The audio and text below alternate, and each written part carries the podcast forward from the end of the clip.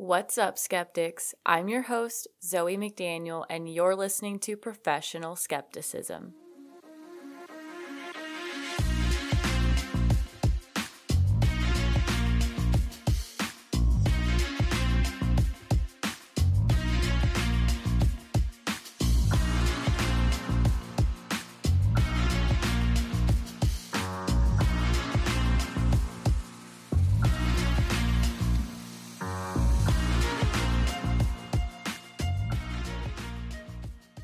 So it's currently midnight, it's twelve fifteen on Friday, August twelfth, so I'm a little bit ahead with my recording, and I'm very proud of myself. Um, I don't have too much business to get into, so I figured let's just go ahead and get started. So I know that Pride Month is June, but here in Charlotte, we don't actually hold our Pride Festival until August. I was thinking that I wanted to do something that was L G B T Q plus oriented, and I landed here on this topic. So it's like, I do want to apologize for that because it's not necessarily a good topic to discuss, but it's important because while conversion therapy seems mostly like a thing of the past, it's still very much prevalent today. So with that, I am going to go ahead and give a trigger warning for this episode. Conversion therapy is essentially torture, so I know that this is not everyone's cup of tea, so I won't blame you if you want to skip ahead through some parts or even just skip the episode entirely. Um, and so I wasn't like, oh, it's like Pride celebration, let me pick a fucked up Pride topic. I actually had this topic in my list of things, and then I also just watched the new slasher film, They/Them, and so that was kind of what inspired me to talk about this. It's on Peacock. This is not an ad, but like maybe it should be. I literally bought Peacock so that I could watch it. So I'm not going to spoil anything, but I am going to kind of give my perspective on it. I don't think it was bad. It has mixed reviews. It seems like people either love it or hate it. It's got like fifty percent five-star reviews and fifty percent one-star reviews. I'll say it wasn't bad. It wasn't like mind-blowing, but I did like it. I think I liked Kevin Bacon's acting the most, and like before yesterday when I watched it, I would not have known who Kevin Bacon was because I'm so bad at knowing who celebrities are and like remembering actors and actresses' names. Like I'm super out of the loop when it comes to that kind of thing. But I did like his acting. I felt like he was very... very creepy. Like, he does a good job of being the, like, evil conversion therapist man. So I think it was, like, less scary in the slasher elements of the film and more scary in, like, the psychological aspects of it. But overall, I do feel like there could have been more gore. Like, I hate to say that given that it's a queer film and it's about, like, L G B T Q plus kids going to a conversion camp. But if you're going to make a slasher film, I feel like it should just really be like balls to the wall. Like it's a slasher film, you know? Like I I feel like there was like not enough deaths. And then the deaths that you see, it's like you only get to see like one axe swing and then it's gone. And I'm like, come on. It's a little slow. It's like almost two hours long. But I was surprised by the ending. Like I didn't think that the murderer was the murderer. So that one got me. So if you know me personally, you know that I have nightmares. And so I did have a nightmare because I thought that it would be brilliant to just start watching this movie at one thirty a.m.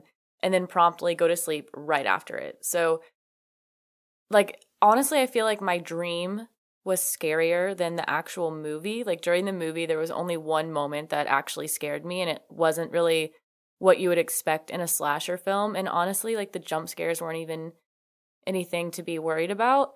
I would still recommend it if you're into slasher films, um, just because I feel like, why not? Like, why not watch it? Just don't have your hopes up super high, unless you're just not, maybe I'm just like desensitized. Also, it's slasher films, so like they can only be so scary. Like, you know what's gonna happen, but I don't know. So anyways, I digress, and now I feel like I want to talk about my own sexual orientation before we get into this conversation. Not because like I need to, but because I want to, and it's my podcast, and I am a queer person. And if you are not a supporter of queer people and that is an issue for you, then like, cool, like get out of here. Why are you listening to me right now? I am proudly pansexual, which means that my sexual attraction is not limited by another person's gender presentation. If you are a man, cool. If you're a woman, cool. If you're non-binary, cool. If you're trans, cool. Like, if you're any other way that wasn't those that I just said, cool. Like, I don't really care. Like, I, I guess, like, I care. Like, I care about you and how you want to present, but I, it doesn't affect the way that I could feel about someone romantically or sexually. I care more about human connection than how you present yourself and or which genitalia you have. And I'm not trying to do that thing where it's like, I don't see your, the, like, if you're trans, like, I don't see that. That's not what I mean. But that's how I explain it. Some people don't use the term pansexual to explain this. Some people just claim that to be bisexual is to have the same approach as what I just explained. So the logic behind this is that bi means two, obviously. And so someone who is bisexual could be attracted to one, someone with the same gender as them, and two, any other gender. So any gender that's not the gender that they have. And I understand that concept. However, I choose to specify that I'm pansexual for now because sexuality and gender are fluid, but I choose pansexual because I think for so long, many people, when they hear bisexual, have thought that means you just like men and women. And maybe that's how some people use it now, and maybe they use it the other way like I just explained, but now that society is more accepting of different gender identities and expressions, I think for me identifying as pansexual is a solid way to just distinguish for sure that I'm attracted to more than cis men and women. Also, I identify as a woman and I use she, her, they pronouns. So welcome aboard. Welcome to my little queer show, and thank you for being here. All right, with all of that being said, let's talk about conversion therapy, and we're going to start with an overview. So conversion therapy is the pseudoscientific practice of attempting to change an individual's sexual orientation, gender identity, or gender expression to align with heterosexual and cisgender norms. And so if you don't know what cis means, it's like, so I identify as a woman, I was born with female genitalia and assigned female at birth. And so that, and because I am a grown woman and I'm like, yeah, I'm a woman, like I identify as a woman, that means that I'm cisgendered. Like I agree with the gender that I was born with, or not that I was born with, but that was assigned to me at birth. And I follow those kind of gender norms. So here's a quote from the U C L A. Conversion therapy is practiced by some licensed professionals in the context of providing health care and by some clergy or other spiritual advisors in the context of religious practice. Efforts to change someone's sexual orientation or gender identity are associated with poor mental health, including suicidality. So many doctors don't actually like to refer to conversion therapy as therapy because it's literally not therapy. So there are a few different names that they use instead, including sexual orientation change efforts, or S O C E, gender identity change efforts, or G I C E, and L G B T Q A plus conversion practices. And so just so we are aware, your sexuality refers to like your attraction, um, or that's how I'm using it in this episode, like your genitalia does not determine your gender. So when I think of sex in this context, I'm thinking of like sexuality, your sexual attraction, things like that. And then gender is like how you present yourself. So like I am sexually attracted to pretty much like anyone. Like I don't have a preference. Like I'm not just attracted to men or women or non-binary people. I don't really have a thing. And my gender is I identify as a woman. Um, but that could be different. Like maybe I identify as a man and I'm sexually attracted to men. Then I'm gay. So sex is referring to like your sexual orientation. Okay, I hope that made sense. And then if anybody has like suggestions, like maybe I'm not explaining things super great, I'd love to hear from you guys. constantly learning, trying to stay up to date with the proper terminology. I am not like super on top of it, top of it all the time as a queer person, but I try my best. So varying forms of conversion therapy have been practiced in America for over a century now. According to the U C L A, there are documented instances of it being practiced as early as eighteen ninety, and honestly, it wouldn't surprise me if it had been happening earlier um, and just not being documented, or maybe it necessarily wasn't like characterized as therapy. Like it's not like I feel like when you say therapy, it like that word has like good intentions behind it, but that doesn't. That's not always the case. Um, I feel like maybe more along the lines of like someone like beating the gay out of you or something was probably happening before um, we decided to start approaching it with a, I'm putting air quotes around compassionate um, approach like therapy. In two thousand one, conversion therapy attracted a lot of attention when Robert L. Spitzer published a non-peer-reviewed subject-reported study asserting that some homosexuals could change their sexual orientation. And according to the National Library of Medicine, in two thousand twelve, Spitzer repudiated his study, writing there was no way to judge the credibility of subject reports of change in sexual orientation. So that sucks. As of twenty nineteen, almost seven hundred thousand L G B T adults ranging from eighteen to fifty-nine years old in the United States have undergone conversion therapy, and about half of those experienced this during adolescence, according to the U C L A. These next two stats are also from the U C L A. Got a ton of great information from them, as well as the National Library of Medicine, the Human Rights Campaign, and a couple more sites that I'll obviously cite. So sixteen thousand L G B T youth ages thirteen to seventeen will receive conversion therapy from a licensed healthcare professional before they reach the age of eighteen in the thirty-two states that currently do not ban the practice, which is heartbreaking. And an estimated fifty-seven thousand youth ages thirteen to seventeen across all states will receive conversion therapy from religious or spiritual advisors before they reach the age of eighteen. So now that I've dropped all of that on you guys, let's talk about some of the methods. And this might be a portion of the episode where if you would like to skip ahead, I would just go ahead and do that right now. So common methods of conversion therapy include talk therapy or counseling to change thought patterns, reframe desires, or redirect thoughts.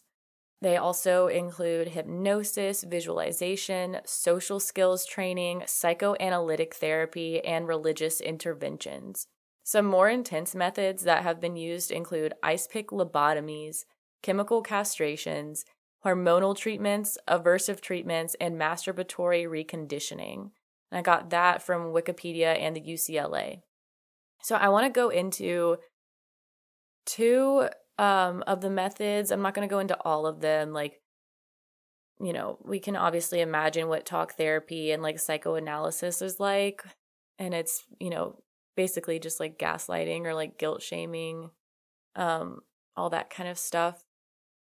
And then I don't really want to talk about chemical castrations, hormonal treatments, masturbatory reconditioning. Like, that's crazy. So let's talk about aversion therapy. So this can, it's kind of a blanket term for a lot of things, but aversion therapy was developed in Czechoslovakia between nineteen fifty and nineteen sixty-two, and in the Commonwealth from nineteen sixty-one into the mid nineteen seventies. And Czechoslovakians actually concluded that the therapy was ineffective and recommended decriminalizing homophobia, but over in the West, we, I guess, ignored that. So aversion therapy can be executed in a few different ways. It all basically comes back to the same concept where erotic images of the individual's same gender or their assumed gender are shown on a screen, and then they're like forced to look at it. They're sitting in a chair or like wherever, and they're being forced to look at this, and then they're administered electric shocks or forced to endure periods of freezing cold or extreme heat, like put them in like a, a really cold ice bath, or like, I don't know, I can't think of an example of the heat. I don't think I saw one. I just saw people saying like heat. Um, maybe there's like a fire nearby. I'm not sure. Or another form of aversion could be giving them vomit-inducing medications um, through like I V, which is just like terrifying. So basically, they try to train your body like a dog to be like grossed out or have negative feelings whenever you react or like the body reacts to the gender that you're attracted to. More mildly, they may have the individual snap an elastic band around the wrist when the individual becomes aroused to same-sex erotic images or thoughts. That was a quote from Wikipedia. So like they said same-sex. I'm going to go and say like same gender. I don't I don't know. And then again, that's just for specifically gay people, because I know they, you know, there's people that are, they're trans people that are in these camps that are by our standards heterosexual because they're a trans man, like attracted to women and vice versa. Um, so it gets really complicated at these camps. Like they don't really completely understand it. I also think this elastic band or just rubber band, whatever, snapping on the wrist um, is a coping technique that people who self-harm have often used. Rather than like inflicting harm on themselves, they'll snap the rubber band on themselves. And I've seen conflicting perspectives on this coping mechanism. Some people think that like, you know, it's good. Like other people think that it's still a form of self-harm and it's still like a habit that you shouldn't have. I think as long as they're not just, you know, inflicting harm on yourself, like that's good. That's a step in the right direction as you try to get to a place where you don't have mechanisms at all. Like you don't need it anymore, hopefully, ideally. I would pray for that to happen. I don't really feel like this is effective when you're trying to train someone to not be gay, but I guess if you have the choice between rubber bands slapping on your wrist and being electrocuted, like that is obviously the better choice. It has been noted that aversion methods may have caused a, I'm putting air quotes, decrease in homosexual feelings in people who underwent this experience. And what I'm thinking is like, maybe not necessarily a decrease in the hetero or in the homosexual feelings, but like an increase in negative feelings surrounding the homosexuality. It has not been seen, however, to, quote, increase heterosexual feelings. So here comes internalized hate and homophobia. Next, the next method I'd like to talk about is ex-gay and ex-trans organizations. So my understanding of this is that these groups consist of people who hate gay people, queer people, and it and also people who once identified as gay or trans or queer in some way and now don't. So what I'm getting at is like like it's like in the name, an ex-gay or an ex-trans person. They were trans. They reverted their transition, and now they're saying that they're cured, and they're in these groups, like as an example that conversion is possible. Not everyone in the organizations, I guess, was at one point gay or was trans or was queer of some sort, but it seems like that there are ex-gays and ex-trans people in there for a lack of a better term. I don't really think it's possible, and we'll see some examples of this, um, of people's of people that were in these organizations that basically say it doesn't work. Basically, they teach that being gay or trans or any form of queer is caused by trauma, social contagion, or gender ideology, according to Wikipedia. And Wikipedia also says that gender ideology has been described as an empty signifier or catch-all term for all that conservative Catholics despise. So that's a quote. And the idea of gender ideology has been described by scholars as a moral panic or conspiracy theory, as it alleges that there is a secret cabal out to undermine society. I don't know if that's the right pronunciation of that word, but I don't care. The largest ex-gay organization in the U S, Exodus International, supposedly ended its operations in two thousand thirteen and apologized for all of the harm that they had caused since its inception in nineteen seventy-six. So Exodus International was interdenominational, but mostly associated with Protestants and evangelicals, and they had over two hundred fifty ministries in the U S and Canada and over one hundred fifty ministries in seventeen other countries. And it's it's really scary to think that people just join these things and like spend so much of their time actively hating people that they join a club about it. Whenever I do cases like this or subjects or topics or whatever like this that are hate driven or not even hate, I mean, this one specifically is hate, but just stuff like this. It's like you joined a group about something that you absolutely despise when, like, you could, like, maybe just go do something you actually like. I mean, I guess that's the thing. Maybe these people actually like being mean to queer people and they like putting them through this, but it's always mind-blowing to me. I'm like, why don't you, like, go do a hobby or, like, go volunteer for, like, people that, like, genuinely need your help? So anyways, though the original organization closed down, many of the ministries still operate together. There's, like, another Exodus alliance that they, I guess, made after the original one closed down. And then some of them are just, like, individual ministries. So here are some scandalous events that I saw on the Wikipedia page for Exodus that happened, and I'm sure there's a ton more. But in two thousand nine, members of Exodus spoke against homosexuality at a Ugandan conference, and then a bill was proposed in Uganda shortly after called, and I'm quoting, "Kill the Gays Bill," that would make homosexuality punishable by death. And it appears that it was not passed, but there is still obviously cause to be concerned. This one was crazy to me. So, oh my God, I'm such a child, but I just looked at this guy's last name and realized I didn't, I didn't look it up how to say it, but it's spelled B U S S E E, and all I can think about is, like, Bussee. Like, this may... Oh my God. Okay. So Michael Bussee, one of the found... I'm a child, okay? Michael Bussee, one of the founders of Exodus, and Gary Cooper, a leader within the ministry of Exodus, left the group to be in a relationship with each other in nineteen seventy-nine. They divorced their wives and participated in a commitment ceremony in nineteen eighty-two. Bussee and Cooper lived together until Cooper's death from AIDS-related illness in nineteen ninety-one. So that's really sad. But, like, I mean, literally one of the founders of this group and a leader within the ministry of it were gay. I don't know. I don't have to explain it. You guys understand it. In September of two thousand, John Paulk, who had been elected chairman of the board of Exodus International in North America since August of nineteen ninety-five, so he'd been doing that for five years, he was identified drinking at a Washington, D C gay bar, and, like, someone confronted him, and he gave an alias and denied being, like, him, himself. But a photo was taken of him while he was there, and it was confirmed to be him. So it's just, like, this big group of gay closeted homophobic men and women, or whoever. I don't know. I didn't see anything about women. It seemed like mostly men, but I mean, I'm not saying there weren't women in it, but it's it's like really sad.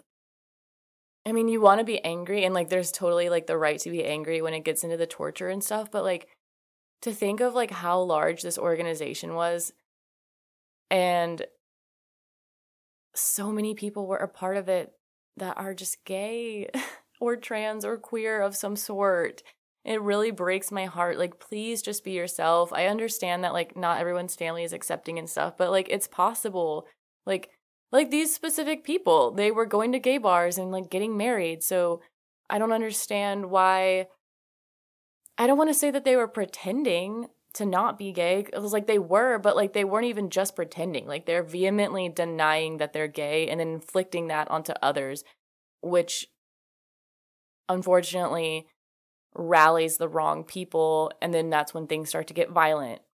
It's really bizarre. So people who have been a part of ex-gay groups are now openly calling themselves ex-gay survivors. And here's an example. So Randy Thomas, former Exodus executive vice president, said of Exodus, "It was the first time I ever actually experienced community, honestly sober. So it was in this place that I finally felt safe, even though it was toxic. That's one of the dangers of conversion therapy. It lures very wounded people like I was into its world, and it keeps us there. It's almost cultish in the way that you're roped into works. What? It's almost cultish in the way that you're roped into works and how you think and how you're rewarded with attention and love and the limelight. It was intoxicating to be put on stages and do interviews and all this other stuff. It turns into this roundabout with no exit." And I got that from N P R. So basically, his story was that, like, he was openly gay as a child, and he was kicked out of his home, and he turned to, like, a life of partying, and then he found Exodus at the church, and it seemed very subtle, and it wasn't like, oh, we hate gay people. And then once he was in it, it was, like, kind of too far in to get out. And I was reading some articles, too. I can't remember exactly which one, but it was talking about how there's a lot of these kinds of groups now that are, like, in disguise, basically. Like, they use very um, strategic wording on, like, social media, and they're, like, led by millennials. And they'll have, like, they'll even have little rainbows on their pages, but they're actually, like, anti-queer.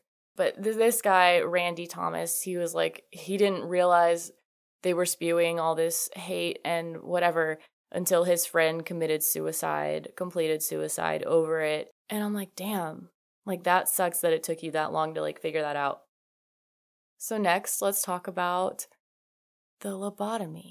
So according to Wikipedia, in the nineteen forties and nineteen fifties, U S neurologist Walter Freeman populari- popularized the ice pick lobotomy as a treatment for homosexuality. He personally performed as many as three thousand four hundred thirty-nine lobotomy surgeries in twenty-three states, of which two thousand five hundred used his ice pick procedure, despite the fact that he had no formal surgical training.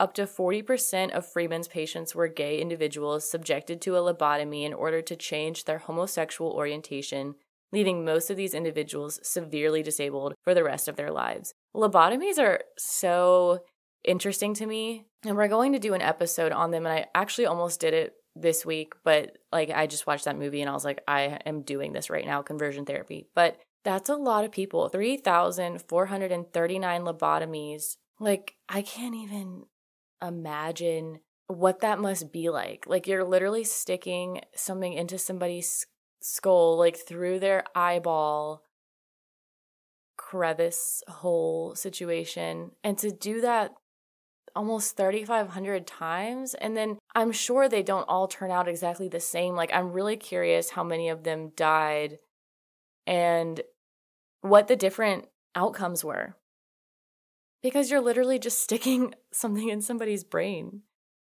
All I could think of when reading this information was the Netflix show Ratched, which I think I'm saying that right. I loved that show. Um, I watched it during the pandemic. I don't know if there's another season. I think I saw that it was, like, originally signed on for two seasons, but it's it came out in twenty twenty and it's twenty twenty-two, and, like, we haven't gotten a second season. So I hope there is one. It might be triggering for queer people. Um, there's, like, a little women loving women storyline, though one is, like, not about it. She's, like, closeted. It's the forties or something in the show, which is, like, dude, what the fuck? I can't believe that was the nineteen forties and the nineteen fifties. Like, that's, ew, I literally just got chills. Like, that's so not long ago. Like, for some reason, I always feel like lobotomies were, like, eighteen hundreds, and maybe they were happening then too, but um, yeah, because this says nineteen forties and fifties was when it was popularized, popularized for homosexuality, so I guess it was happening before, but, like, I think of, like, Shutter Island, and I don't know. I get super creeped out. Um, but yeah, so that's a good show. I really like anything that has, like, creepy, scary, old medical references. So, oh my God, and there's one episode where, like, oh my God, I have to rewatch it. There's this episode.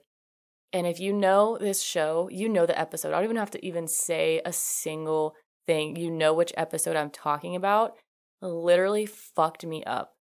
Fucked me up hardcore. Yeah, like, more blood in this, like, ten minute scene of this episode than was in the entire slasher film that I just watched last night. Go watch it if you're into that shit. So the National Library of Medicine um, kind of outlined some of the ethical violations with conversion therapy, aside from the straight up abuse and torture that conversion therapy can be. Some of the more, like, I guess, following the guidelines of what distinguishes something as therapy, these are some of the ethical violations. So the first one is subjective informed consent. And an example is telling patients that homosexuality is a mental disorder because of practitioner beliefs. The next is breaches of confidentiality. And so this is, like, counselors in religious schools informing administration officials about a patient's sexual behavior discussed in therapy, sometimes leading to expulsion.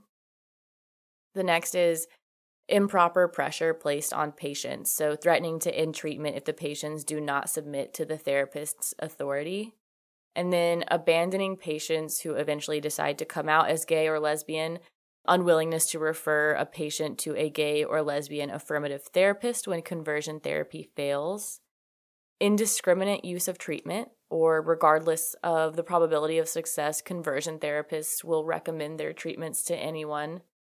And then typically low patient motivation rather than the skill of a therapist or efficacy of the conversion treatment is credited as the primary factor interfering with change. This is a setup for, quote, patient blaming, as most people who try to change do not. So that was all straight from the National Library of Medicine. So these are things that can like basically happen in regular therapy. They, they just have, they don't have to be associated with homosexuality. Like breaches of confidentiality, like abandoning patients for like disagreeing with your personal beliefs, stuff like that. So some of the effects that conversion therapy has on the individuals are intense. So that's the next section we're going to talk about.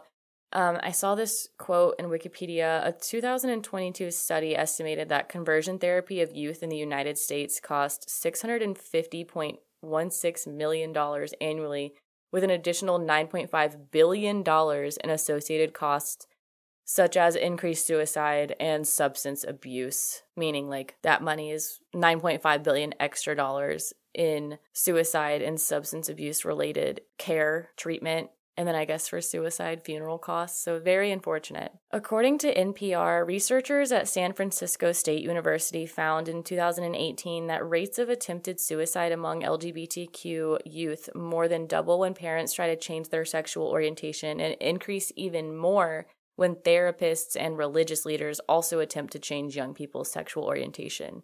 And I guess this is like, okay, it's normal for your parents to like fight back on some stuff. It's not normal to fight back on being queer. But once there's like other figures of authority outside of your home that are trying to change you, like that's a lot of pressure. According to Wikipedia, the United Nations independent expert on sexual orientation and gender identity, Victor Madrigal-Borlos, said that conversion therapy practices are, quote, inherently discriminatory, that they are cruel, inhumane, and degrading treatment, and that depending on the severity or physical or mental pain and suffering inflicted to the victim, they may amount to torture. So conversion therapy causes social harm by spreading inaccurate views about gender identity and sexual orientation, as well as exploits guilt and anxiety, thereby damaging self-esteem and leading to depression and suicide, unfortunately. So in the movie I watched last night, They/Them, there was a scene where I can't remember. I'm so bad about movies. Like, as soon as I watch a movie or a show, I immediately forget everybody's names and everybody's storyline. Like, I just, it's in one ear, out the other. But the main character, or like who I'm assuming is the main character, they are talking with like the counselor, and she kind of goes on this like weird rant and like almost makes them feel like they're siding with them. So she's like, I understand like how hard it can be growing up and not feeling like you get the right amount of attention and nobody understands you and blah, blah, blah, blah, blah. And then she kind of goes into like validating their experience as being trans and being like, you know, it totally makes sense why you would come to this conclusion. Like, I totally get it. I was the same way. The same thing happened to me. And then she completely like flips it around and she's like, but don't you see that this is just like a a trauma response to the way that you were treated as a child, and like this isn't actually what you really want. This is just you responding inappropriately because you have unresolved issues, and like it's this whole thing. And then it makes the main character, like at the end of the night, they go back to their cabin and they're like crying and they're like, oh my God, like it got in their head and made them think like, holy shit, like all my life I have wanted to transition. I have not wanted to be in the body that I had. I didn't want to conform to this gender. And now within like a ten minute conversation with this counselor, I'm like second guessing it all and wondering like, am I the root of all my problems? Like, am I causing myself this stress? And it's like, no, baby, there's a reason your whole life you felt different and like wanted to be different. It's because you are different and like, that's okay. It was that, see, that was the stuff that was more scary and traumatizing to me out of that movie than the actual slasher stuff. It was interesting because I feel like a lot of times slasher films, it's like, there's a boy and a girl in the woods and they're hooking up in the car and then the guy comes and kills them. So it was an interesting take because it was like conversion therapy is fucked up anyways. And so they were doing like all the psychological stuff. Like you see the aversion therapy. There's like people planted that work at the camp that are trying to like trick you. There's like the one guy that's the exact, he's an ex-gay. He was gay. He went to the camp. He went through the conversion therapy. He had the electric shock aversion therapy and like now he's straight. So there was a lot of like, that stuff was more like psychologically thrilling than the slasher part. Like the slasher part was like almost like an afterthought. Like I would get like invested in the storyline and then be like, oh shit, yeah, like people are being murdered. So yeah, according to the Williams Institute, this is a quote, queer people who experienced conversion therapy show greater odds of having suicidal thoughts and attempts compared to queer people who had not experienced conversion therapy. So queer people who experienced conversion therapy show ninety-two percent greater odds of lifetime suicidal ideation, seventy-five percent greater odds of planning to attempt suicide, and eighty-eight percent greater odds of attempting suicide resulting in no or minor in- injury. And then the National Library of Medicine has this list of potential harmful outcomes of conversion therapy. So one is patients who do not change may feel worse and blame themselves, question their faith or their motivation, and this will lead to potentially depression, anxiety, and suicidal ideation. The next one is some individuals are encouraged to marry during a course of conversion therapy. So their therapist will be like, you know what, if you just get married to a man or a woman or whatever, like you won't be gay anymore. So because of this, they may have spouses and children. And when they accept that change, like that they can't change, these families have to break apart, or they don't have to. So that's another thing too. It's like they're forced to get married to someone that they aren't in love with because they think it will make them straight or whatever. And they either stay in it because maybe they're religious and they don't want to get divorced, or like they don't want to break up the family because now they have children and like that's fucked up, or they divorce. And it's, I mean, it doesn't have to be tragic. I know like there are situations where parents divorce because dad's gay now and like everyone's happy because the parents aren't fighting anymore and dad's happy and mom's happy and whatever. But I mean, it can be messy. Divorce is, regardless of the situation, divorce is a lot to go through. Especially if you're in a state like North Carolina where you have to like be separated for a year and then do all this extra stuff. I think in South Carolina, you can just like get divorced. Like it doesn't have to be that complicated. And then the last one is years of trying fruitlessly to change one's sexual orientation can delay the decision to come out as gay or lesbian. And when they do finally come out, conversion therapy, like having that experience, this says it can be likened to a concentrated dose of anti-homosexual stereotyping. They create intimacy and sexual problems. So now let's talk about public perception. In twenty twenty, the International Rehabilitation Council for Torture Victims released an official statement that conversion therapy is torture. So prominent national professional health associations, including the American Medical Association, the American Psychological Association, and the American Academy of Pediatrics, amongst others, have issued public statements opposing the use of conversion therapy because it's harmful and ineffective. I think the Human Rights Campaign website has like this incredibly long list of all these different mental health associations and doctors and like celebrities and not that, who cares, but like people who have influence talking about the negative effects of it. According to the U C L A, only eight percent of respondents to a two thousand fourteen national poll said that they thought conversion therapy could change a person's sexual orientation.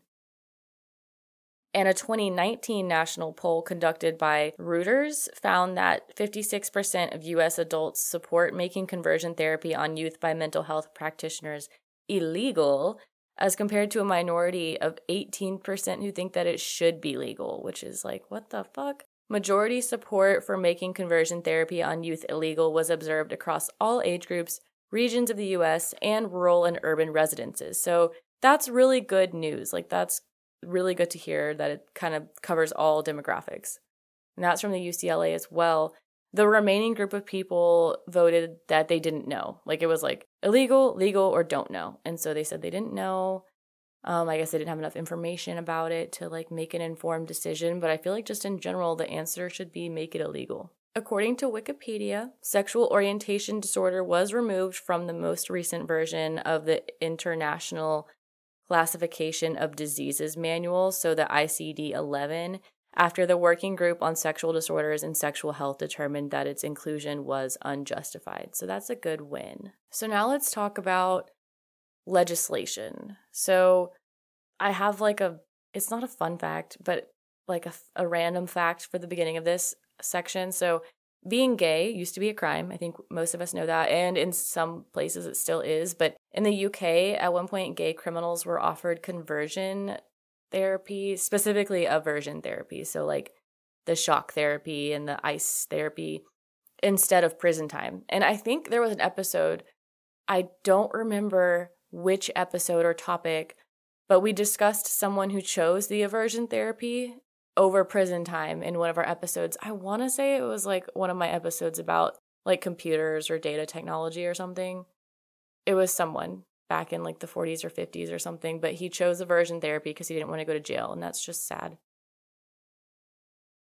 So an increasing number of jurisdictions around the world have passed laws against conversion therapy, particularly in like the last five or so years. As of June twenty nineteen, eighteen states and the District of Columbia have passed statutes limiting the use of conversion therapy on queer youth. And those states are California, Colorado, Connecticut, Delaware, um, D C, it's not a state, but whatever, Hawaii, Illinois, Maine, Maryland, Massachusetts, Nevada, Nevada, New Hampshire, New Jersey, New Mexico, New York, Oregon, Rhode Island, Vermont, and Washington. Thanks, U C L A. Also, a number of cities and counties have passed legislation at the local level banning conversion therapies, too. So these laws just protect youth under the age of eighteen from receiving conversion therapy, um, specifically from licensed mental health care providers.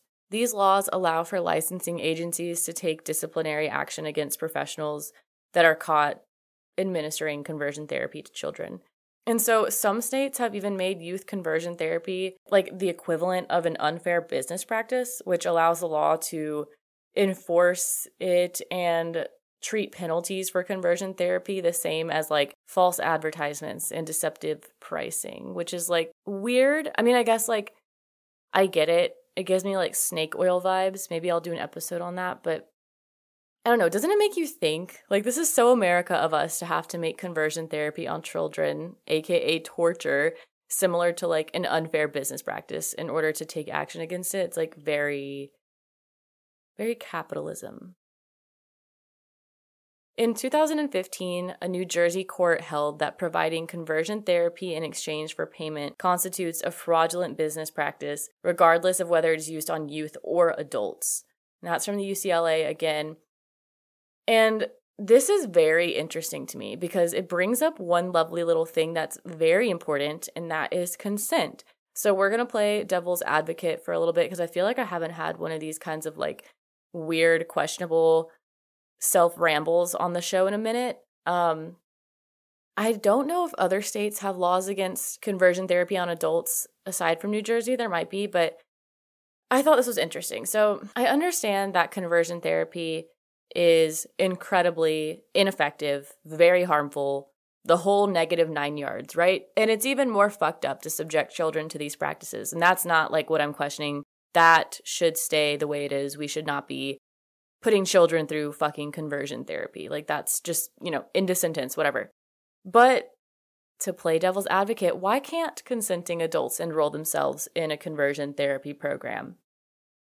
I mean, in some states, like legally they can. And I understand I understand that we can't just have licensed doctors and therapists out here practicing conversion therapy because it's a pseudoscience. It has been proven ineffective and it has been proven to literally be incredibly harmful. And in my opinion, to practice with a license and be like, I'm a doctor, I'm a therapist, and I'm going to give you conversion therapy, I think that goes against the Hippocratic Oath, but hear me out on this one. So I'm like, what if you categorize it as like a form of like holistic healing or like alternative medicine? And I don't personally think conversion therapy constitutes as either of those, but for the sake of this argument, I'm like, I'm getting worked up. I should have been on like a debate team because like I don't even agree with this, but I'm like, but what if? Like, what if this is what somebody wants? So just think of it like for the sake of my argument. Like I'm just kind of bucketing conversion therapy as like an alternative medicine or healing practice. So like what if there's an adult that like doesn't want to be gay or queer or trans or whatever? Like, why can't they go find someone that specializes in helping people not be gay? And I know it's probably because the studies have proven it doesn't work and causes harm. And it's also literally torture in some respects, like if you have the physical kind. I honestly think the talk therapy could be too, um, as well as like the ethical violations that we discussed earlier from the National Library of Medicine.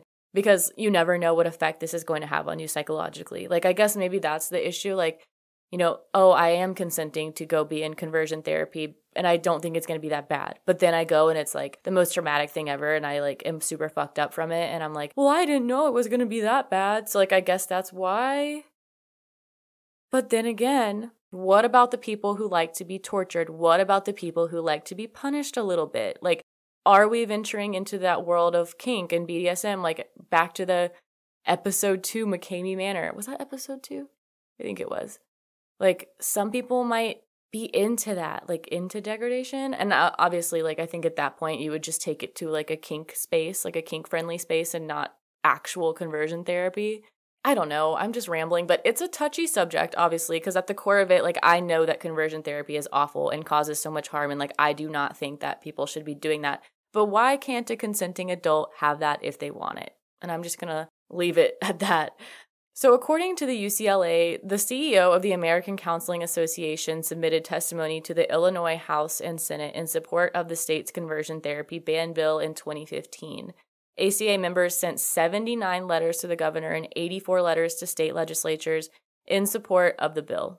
Also, several professional health associations endorsed the Therapeutic Fraud Prevention Act, which is a federal bill that would have prohibited the practice of conversion therapy, including the National Association of School Psychologists, the American Psychoanalytic Association, the American Counseling Association, and the American Academy of Pediatrics. So I looked this up, and according to the Human Rights Campaign, the Therapeutic Fraud Prevention Act would officially classify the provision and advertising of conversion therapy in exchange for monetary compensation as fraudulent practices. So while the Federal Trade Commission already has the authority to prohibit this form of consumer fraud, the Therapeutic Fraud Prevention Act would expressly direct the F T C to protect consumers from these harmful and discredited practices. It has not been passed yet. Another act is the Prohibition of Medicaid Funding for Conversion Therapy Act, and the Every Child Deserves a Family Act prohibits Medicaid programs from covering conversion therapy. Um, this has not been passed yet as well. I just don't understand why some of these aren't more intense. Like some of these therapies are like very abusive and like very fucked up, and they're like not... like these laws and bills aren't quite as like intense as I feel like they should be for like mistreating children. While all of these laws are focused, like I said a little bit ago, at licensed medical professionals and maybe like more generally anyone who's taking payment for conversion therapy. So if I was just like, let me put an ad in the paper and like be a conversion therapist. Um, but these laws do not prohibit people administering conversion therapy within their pastoral or religious capacities. So basically, religious people are protected, and that's what I think a lot of these conversion camps are, is they're like religious camps that are anti-gay. So, oops, I lost my place.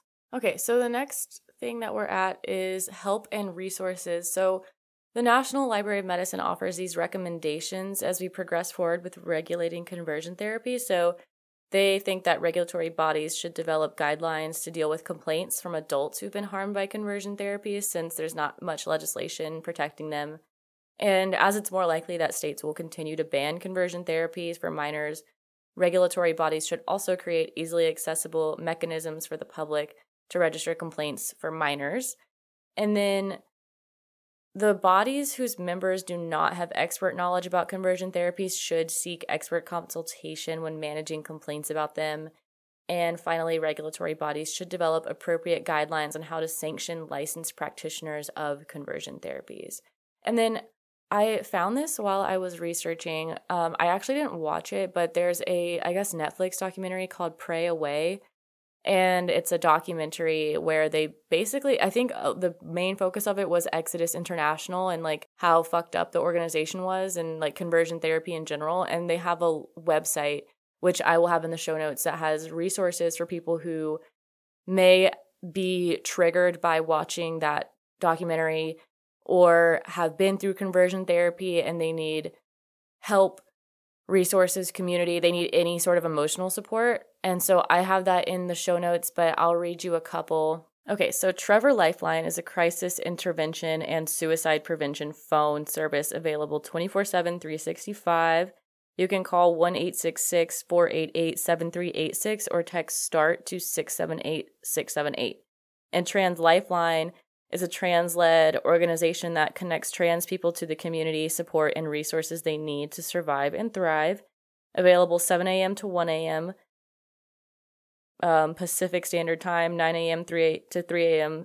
Coastal, I don't, Central Standard Time, and then ten a.m. to four a.m. Eastern Standard Time. And you can call at eight seven seven, five six five, eight eight six zero. There's probably like fifty different resources on here for different things. Like if you're looking for support, if you're looking for specifically people to help you work through conversion therapy, if you're just looking for a hotline, like it's all there and available for you. So I'll have that linked as well. So my last bullet point is a little random, or my last two bullet points. So the first thing I was thinking about was the Lohanthony effect, because I feel like I've been seeing that in social media recently. But I know, if you know who Lohanthony is, I think he's like my age. He might be a little bit younger than me.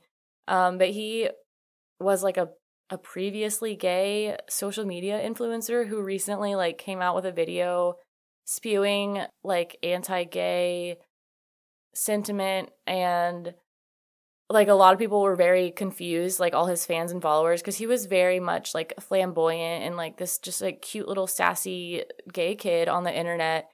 And like I didn't really keep up with him a lot, but I remember there was like one or two videos I watched when I was in like middle school.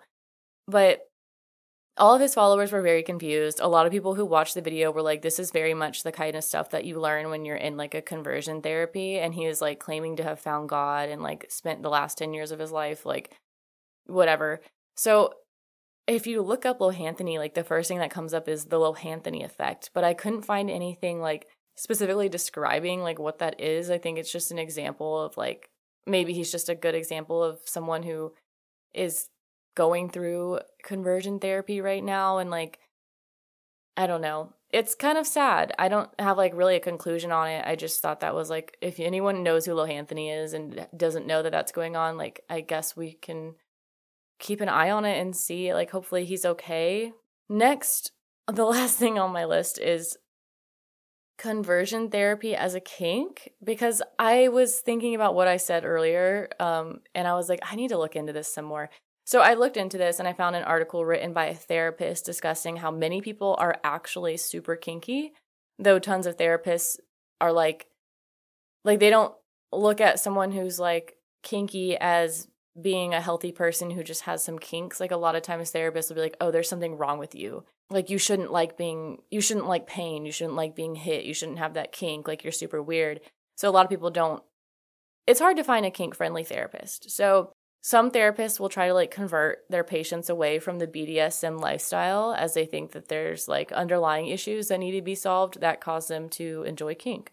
And I think it's very possible that there are underlying causes as to why people are into kink. Like, I mean, that's basic knowledge. Like, people who have been sexually abused and sexually assaulted or, like, things like that as a child typically grow up to be hypersexual, and that's not always a bad thing. Like, process the trauma that happened as a child, but, like, if someone is being safe and, like, is aware of the situation, like, why can't they be hypersexual? Like, let them be hypersexual. So I, like, maybe there, I don't think that every single person who's into kink maybe, like, had some sort of traumatic event happen to them.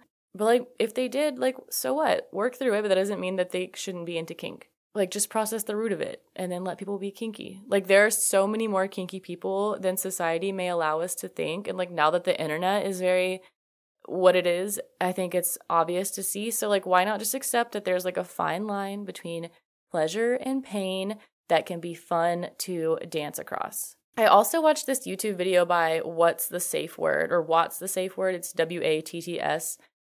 Um, and they talk about mental health, kink, and conversion therapy with therapist Mister International Leather Ralph Bruno, who underwent conversion therapy and is gay, kinky, happy, living his best kinky lifestyle. Um, I'll link it in the show notes. It was just interesting to listen. I don't really have like a ton to bring from it, but he talked about being openly sexual and successful. And he said it's not for everyone, but he likes being an example of that. And I was like... Like my heart, like that was like a hug to my heart, because I agree. Like I love that. I feel like that's something like I've been trying to do more now than ever. Like I'm tired of hiding that I am this like wild, fun, sexual creature while also still being incredibly intelligent and passionate and business-minded. Like I can be all of those things, and I can be sexual and successful. So thank you, Mister International Leather. I appreciate your sentiment. That's all I have for you today. I could have gone a lot more into that, but I felt like that was like a good healthy dose without getting like a little too crazy, because I don't want to just talk about sad gay people. Like I don't want to bring that. I mean, we have to talk about it. We have to acknowledge it, but I didn't want to like bring it super low. So I think I'm going to wrap it up there. And then I will... see you guys next week. I was like, am I gonna let them know what's happening next week? I don't know.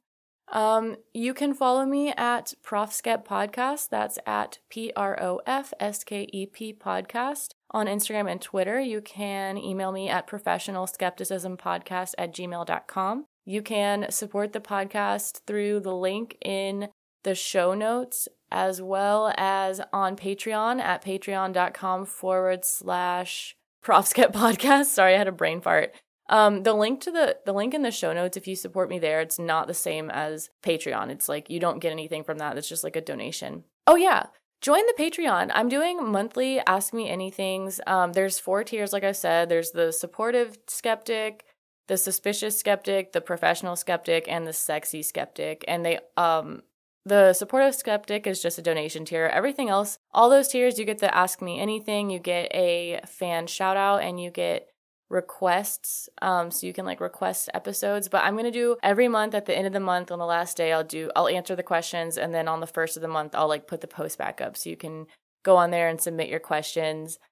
And I also have a poll up there right now, so I'll be posting some stuff about it. But anyways, I love you guys. Stay sus skeptics. I'll see you next week. Bye. Mwah.